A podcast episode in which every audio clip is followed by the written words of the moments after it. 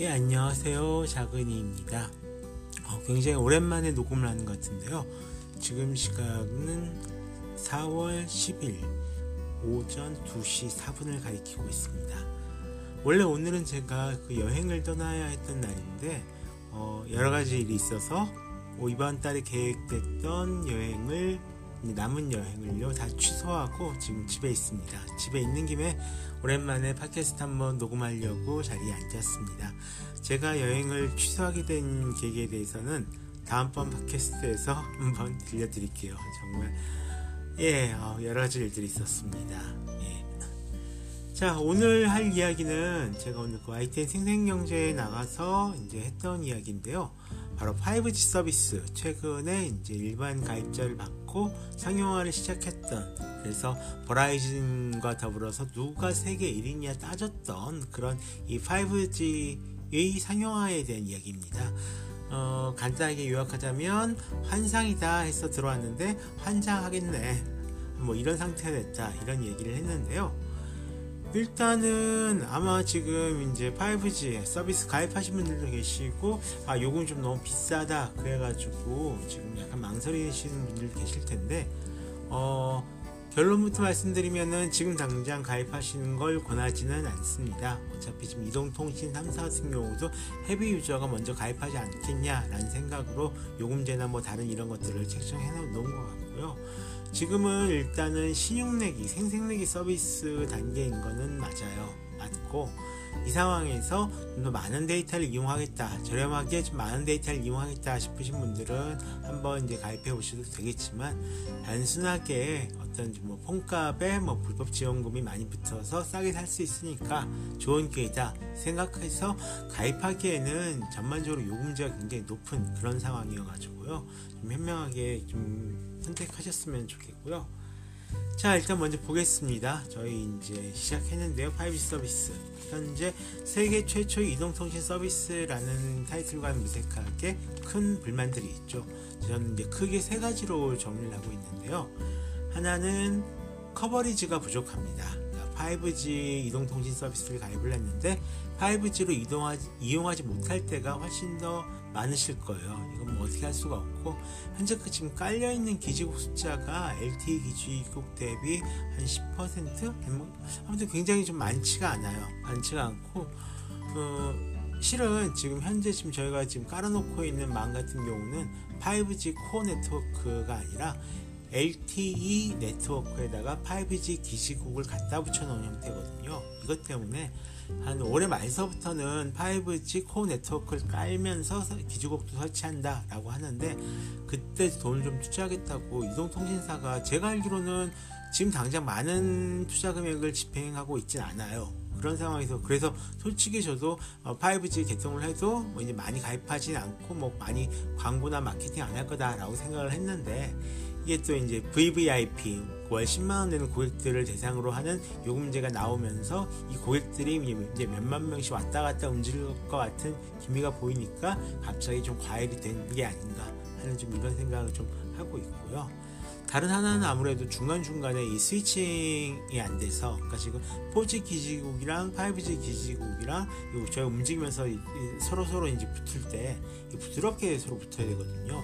저희들이 지금 이동통신 쓸 때 아무도 내가 기지국으로 옮겨 다니고 있다라는 생각 잘 못하잖아요. 근데 지금 현재 5G 서비스는 지금 이런 스위칭이 잘 안 되고 있다라는 문제 하나 있었고 그리고 마지막으로는 뭐 이제 무제한 요금제가 아닌데 무제한이라 이름 붙여서 왜 사람 헷갈리게 만드느냐 가짜 무제한 요금제 아니냐 이런 불만들이 좀 있었죠. 그래서 이 세 가지 문제가 이제 크게 가장 큰 문제다라고 지금 이제 보고 있는데요. 일단은 그렇게 보시면 될 것 같습니다. 제가 오늘 일단은 이란 말 많이 하는데 어, 예전에 3G에서 LTE 넘어갈 때도 그랬고요. 뭐 2G에서 3G 넘어갈 때도 좀 그랬는데 어, 이번은 그때보다도 지금 더 많은 문제가 터질 가능성이 높다라고 생각을 하고 있습니다. 기본적으로 새로운 네트워크나 새로운 서비스가 나올 때 이게 상용화가 된 시점에 여러 문제가 터지는 건 어떻게 할 수 없는 부분들이고요. 그러니까 그래서 제품을 상용화한다는 게 그만큼 힘들어요. 힘들고 좀 어려운 일인데 이번 같은 경우는 좀 빨리 좀 해야 된다라는 압박 속에서 진행됐기 때문에 제대로 된 테스트를 완벽하게 끝내진 않고 나온 상황이 아닌가라고 지금 여기고 있습니다. 이런 약간 얼리 테, 얼리 어댑터 또는 이제 테스트 하나 베타 테스터로 활동은 당분간 하셔야 될 겁니다. 만약에 5G 서비스에 가입하신다면요. 원래 그러시면 안 되는 거긴 한데요. 참 모르겠어요. 뭐 그러니까 뭐 불법 보조금도 주고 그러는 거겠죠. 예. 어, 한번 그 상가에 갔다 와서 물어봤는데 꽤 많이 주더라고요. 예. 뭐 그거 받았으면은 예, 약간은 그래도 뭐 각오하셔야 되지 않을까 개인적으로 그렇게 생각을 하고 있습니다. 자, 그와 더불어 가지고 지금 나온 이제 5G 같은 경우 어쨌든 이런 부분들을 지금 이제 통신사랑 아니면 이제 제조사에서는 이걸 다 이제 어느 정도 그래도 좀 자신들이 마무리했다라고 얘기를 하고 있는데 뭐 이제 기존 소프트웨어도 업데이트하고요. 다음에 이제 5G 스마트폰에 대한 소프트웨어도 업데이트해서 그 이후로는 별로 불만 사항이 많이 나오지 않는다라고 얘기를 하는데 막상 여러 커뮤니티 게시판 돌아다니면서 다른 5G 가입자분들 글을 봤더니 좀 뭐 생기긴 생기는 것 같더라고요. 다 믿을 수는 없으니까 정말로 그렇게 많다라고 할 수는 없겠지만 아무래도 그런 부분들 아직까지는 감안하셔야 되고 한 6개월 정도가 지나야지 좀 안정화되지 않을까라는 생각을 하고 있습니다. 물론 이에 대한 대비 상황이 있긴 있어요. 그걸 보면 이제 LTE 우선 모드로 쓸 수 있는 부분들이 있거든요. 아까 방송 끝나고 나오면서도 저희 그 아나운서분한테 그 얘기를 했는데요. 어, 만약에 5G 쓰는 게 좀 불안정하다 싶으시면은 그냥 이제 LTE 모드로 써라. 뭐 LTE 모드로만 쓰면 너무 억울하지 않겠냐 라고 생각이 드실 수도 있겠지만 아시겠지만 지금 이 5G 요금제 같은 경우는 기가바이트당 요금은 굉장히 싸게 책정이 되어 있습니다. 예, 기존에 한 50기가 주고 6만원 7천원, 6만원 7만원 받고 이런 것들보다도 지금 한 어쨌든 10만원 정도 안쪽에서 150기가가 넘게 나가는 거니까 지금 기가바이트생 요금은 굉장히 싸게 책정되어 있는 거고요. 원래 이게 요금 설계된 거 보면은 이런 좀 헤비 유저들이 먼저 들어오지 않겠냐 해서 노렸던 것 같아요. 그래서 이제 그냥 좀뭐 5G 서비스는 당분간은 뭐 많이 쓰지 못하겠다라고 생각하시고 제일 많은 데이터를 쓴다 이쪽에 좀 관심을 가져셨으면 이제 좋을 것 같고요. 그리고 또 하나는 이제 LG V50 ThinQ가 5G 스마트폰으로 이제 나올 텐데 얘는 어떻게 될지 모르겠어요. 좀 칩셋이 다르거든요. 예, 지금 LG 같은 경우는 퀄컴 칩셋을 썼고 삼성 같은 경우는 자체적으로 제작한 엑시노스 칩셋을 썼는데 이 부분들에서 만약에 LG에서 나왔던 퀄컴 칩셋을 쓴 스마트폰은 뭐 별다른 큰 문제가 없었다라고 하면은 이거는 삼성 입장과 이제 퀄컴 입장에서 각각 다른 reference를 쌓게 되는 거니까 어, 가급적이면은 최대한 빨리 이런 얘기 안 나오도록 지금 이제 추정을 보지 않을까 싶습니다.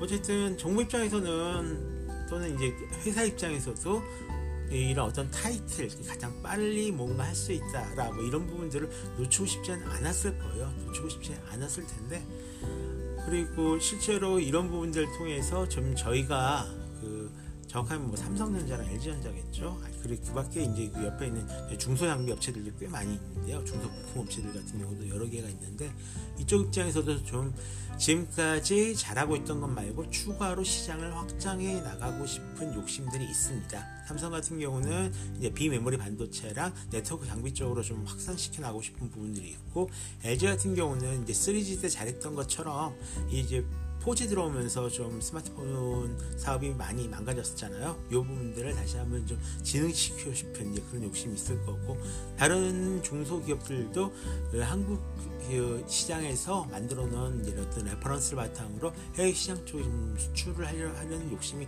있는 걸로 알고 있습니다.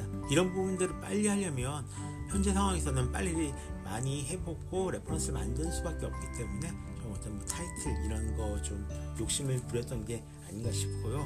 하지만 다시 한번 말씀드리지만 5G 서비스를 2019년 어, 말 되기 전까지 제대로 즐길 거다라는 어떤 그 기대는 안 하셨으면 좋겠고 솔직히 뭐 할 것도 없어요. 지금 뭐 콘텐츠가 제대로 나와 있는 것도 아니고 5G 서비스면 시작은 하는데 뭐 그만큼 뭐 빨리 본다라고 해서 뭐 딱히 뭐 할 수 있는 것도 아니니까요. 그냥 아 이걸 테터링 해가지고 인쇄해서 쓰면 그게 좀 빨라질 수 있을지 모르겠지만 다른 거는 뭐 크게 달라지지 않을 것 같습니다. 요금제 같은 경우도 어, 솔직히 좀 요금제 보면서 조금 이 제한 조건에 놀라긴 놀랐거든요. 뭐 이거를 다시 무제한으로 이제 풀어버렸다라고 얘기를 하는데 원래 이틀 연속 50기가 이상 쓰는 게 쉽지는 않아요. 굉장히 쉽지가 않습니다. 아시겠지만 뭐 스트리밍이나 아니면 뭐 가상현실 콘텐츠 같은 거 보면은 그만큼 쓸 수도 있지 않겠느냐라고 추정하고 있는데 이게 LG 플러스 사장님이실 거예요. 아마 그분이 그뭐 VR 시대, 뭐 이 5G 시대 콘텐츠 크기는 굉장히 커질 거다 그러면서 VR 콘텐츠 하나가 25기가까지 간다라고 얘기를 하셨던 것 같고 그거를 이제 기반으로 해가지고 두 개만 보면은 이게 그 하루에 50기가는 금방 쓰는 거 아니냐라는 추측이 나왔는데 실제로 이걸 스트리밍으로 쓴다라고 하면 그렇게 안 하죠. 어떻게든 압축을 할 거고 어떻게든 손질을 보아서 지금 넷플릭스 같은 경우도 절대 그런 식으로 이제 컨텐츠를 생으로 다 내보내진 않거든요. 뭔가 이제 실제로 그렇게 컨텐츠를 보는 건 굉장히 어려운 일이고요. 또 당분 그런 컨텐츠가 준비되어 있지도 않기 때문에 뭐 그렇게 쓸 일은 솔직히 없을 거라고 생각을 하지만 문제는 그렇게 썼다라고 한들 무제한이란 요금제 이름을 내세웠는데 그 다음에 이제 QoS라고 그러잖아요. 이제 인터넷 속도 조, 절 거는데 1메가짜리를 걸었단 말이에요. 저희가 보통 2, 3메가 정도 하면 카톡 정도는 겨우 할 수 있는 속도다라고 얘기를 하거든요. 일반적으로 쓰는 LTE 속도가 잘나면 한 100메가 정도가 나와요. 100메가 bps죠. 100메가 bps 정도 나오는데 이거를 2, 3메가도 아니고 1메가로 줄이겠다는 건 네가 많이 썼으니까 쓰지 말라라는 거의 징벌적인 조항이었던 건데 사람들이 조금 뭐 화낼만은 하겠죠. 특히 뭐 헤비 유저들은 기대했다가 실망하셨던 분들 계셨을 것 같은데 어쨌든 이 부분은 풀렸다고 하니까 뭐 다행이다라고 생각을 하고요.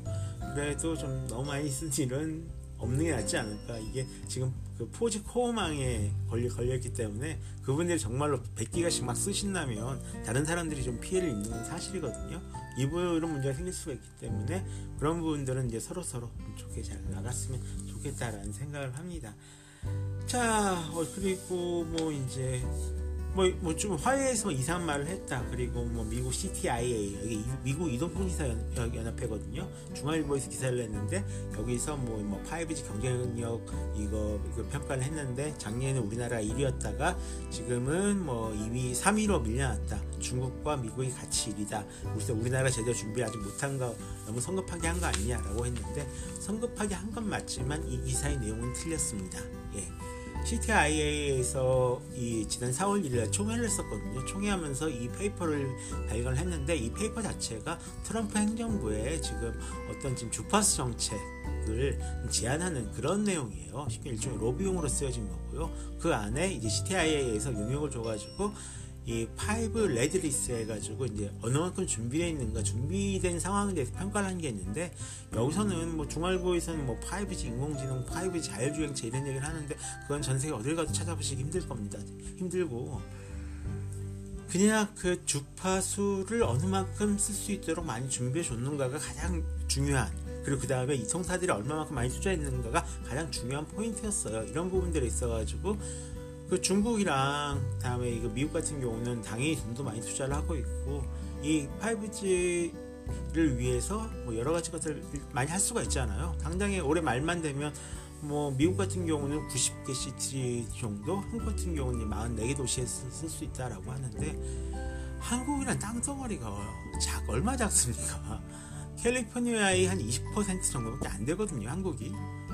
그런 상황에서 44개 도시라는 건 어마어마한 거예요. 실제로 커버리지가 지금 단순 커버리지만 리즈로만 따지면은 대한민국 한좀 2천만 명 이상을 지금 커버할 수 있는 커버리지. 뭐 이건 수도권에만 집중적으로 그다음에 기타 대도시에만 집중적으로 해도 대한민국 되니까요. 그 정도 커버리지를 확보하고 있는 상황이기 때문에 이런 부분들 따져가지고 뭐 자신들이 1등이다라고 얘기를 했던 건데 이거는 그 일종의 정말 레토릭이죠. 레토릭이었고 그러니까 저희가 저를 관심 가질 필요가 전혀 없는 그런 문서였거든요. 단 단순하게 이제 또 FCC가 지금 이 주파수 정책에 대해서 계속 규제를 걸고 있으니까 그거 좀 풀어달라. 또 이제 트럼프 행정부에서 국 가에서 이제 좀 초고속 인터넷망을 깔겠다라는 얘기가 나오고 있어요. 그것도 막으려고 지금 이런저런 사정 때문에 내놓은 그런 페이퍼였는데 거기 그걸 가져다가 마치 이게 경쟁력 테스트이냥 얘기하면서 한국이 뒤로 뒤쳐져 있다, 너무한다, 제대로 해야 된다라고 얘기하는 건 좀 음, 말이 안 되지 않나 라는 생각을 해봅니다. 성급하게 좀 나왔다는 걸 인정하면서도요. 저는 동시에 이렇게 성급하게 나올 필요성 어느 정도 있었다라고 생각을 하고요. 그만큼 뭐 국가가 레이스가 돼가지고 빨리 경쟁에 붙는 거는 나쁘지 않다라고 생각을 하고 있는 쪽이고 그거를 이런 식으로 다른 쪽으로 호도하는 거는 음, 좀 곤란하다라고 생각을 하고 있어요. 예. 자 어쨌든 뭐 오늘 뭐 화이는 뭐 뺀다라고 쳐도 뭐 화이가 굉장히 뻥을 쳤더군요. 예, 뭐 우리나라한테 뭐 기술을 전수하고 싶다, 특히 중소기업한테 이런 얘기를 하는데 화웨이에 대해서 뭐 간단하게 얘기를 하자면은 얘네가 세상 사람들의 3분의 1은 자기네 네트워크를 쓴다라고 얘기를 합니다. 맞아요, 맞는 말이고 한국보다 뭐 1년 정도 기술 앞서 있다, 뭐 그럴 수도 있습니다. 충분히 그럴 가능성이 있고요. 하지만 화웨이도 분명히 이제 3G가 되기 전까지는 이런 기술을 가지고 있지 않았고요. 중국 정부에서 의도적으로 이 4G 때 다른 나전 세계랑 다른 방식을 채택하면서 시장을 보호하면서 그 안중에 이 내부 네트워크 중국 네트워크 회사들을 키웠어요. 그래서 컸기 때문인 거고 화웨이 점유율의 태반은 중국이거든요. 그리고 나머지는 유럽이에요. 그렇기 때문에 이런 뻥을 아니, 뻥은 아니겠지만 이렇게 큰 소리 땅땅 칠 입장이 아닐 텐데 라는 생각을 지금 하고 있습니다. 예. 어쨌든 정리하자면 그렇습니다. 오늘 얘기가 좀 길어졌었는데요. 5G 네트워크 쓰실 분들은 쓰세요. 다만 5G 네트워크를 쓰신다기보단 5G 네트워크 때문에 제공되는 요금제의 매력을 느끼시는 분들은 쓰시는 게 나을 것 같다. 또는 뭐 보조금의 매력을 느끼신 분들은 뭐 써도 후회는 하지 않으실 것 같다라고 생각을 하고요. 5G 쓰는 게 약간 불편하다 싶으시면 4G LTE를 써도 지금도 그러니까 LTE로만 써도 지금은 아무런 문제가 없습니다. 아무 문제가 없고 그리고 뭐 무제한 요금제는 뭐 바뀌었으니까 큰 문제가 없고 커버리지는 지금처럼 계속 저희가 소리를 내서 떠들면 금방금방 늘어나긴 할 거예요. 옛날에 LTE 때도 처음에는 이거 언제 넣을까 하면서 세월아 네월아 하다가 갑자기 빵빵빵. 그 왜 안 터지냐라는 얘기 나오니까 갑자기 이제 늘어났던 부분들이 있고 다른 하나는 아 이거 이통사들 좀 문제긴 한데 예, 올해 말서부터 5G 코어망 깔면서 기지국 설치를 좀 본격적으로 하겠다라는 입장이 있거든요. 그렇기 때문에 그때까지는 조금은 이제 망이 깔린 속도 가 늦어지지 않을까 그리고 당장 그 이통사들 입장에서는 비즈니스 모델을 찾지 못했기 때문에 코어 이 5G 네트워크를 무리하게 돈을 들여서 깔 필요는 없다라는 입장이었는데 그래서 지금처럼 VIP 고객들이 움직이는 어떤 효과가 있다라고 생각했으면은 좀 제대로 깔겠죠. 예, 이건 분명히 마케팅 포인트고 사람들을 끌어모을 수 있는 요소니까요. 뭐 세상을 움직이는 특히 회사를 움직이는 가장 큰 힘은 돈 아니겠습니까? 네. 예, 아무튼 아유 오늘 잠깐 짧게 하고 한다는 게 제가 오늘 방송 딱 20분 했는데 이것도 정말 20분 하게 되네요. 예. 알겠습니다. 자, 오늘 이야기 재밌게 들어주셨으면 좋겠고요. 재미없으신 분들은 죄송합니다. 어, 다음번부터는 좀 재밌는 얘기 들고 올게요. 예. 그러면은 내일 아침, 아 오늘 아침 달도 열심히 하루 힘차게 시작했습니다. 오늘 발이 꼬이네. 예, 여행을 못 간 충격이 큰가 봅니다. 오늘 아침도 힘차게 어, 시작하셨으면 좋겠고요. 뭐 꼭 구경 한번 해보세요. 시간이 안 나더라도 꼭 한번 해보셨으면 좋겠고요. 예, 한 번밖에 못 지내잖아요, 1년에. 그래서 꼭 하셨으면 좋겠고, 저는 이만 자러 가겠습니다. 들어주셔서 고맙습니다.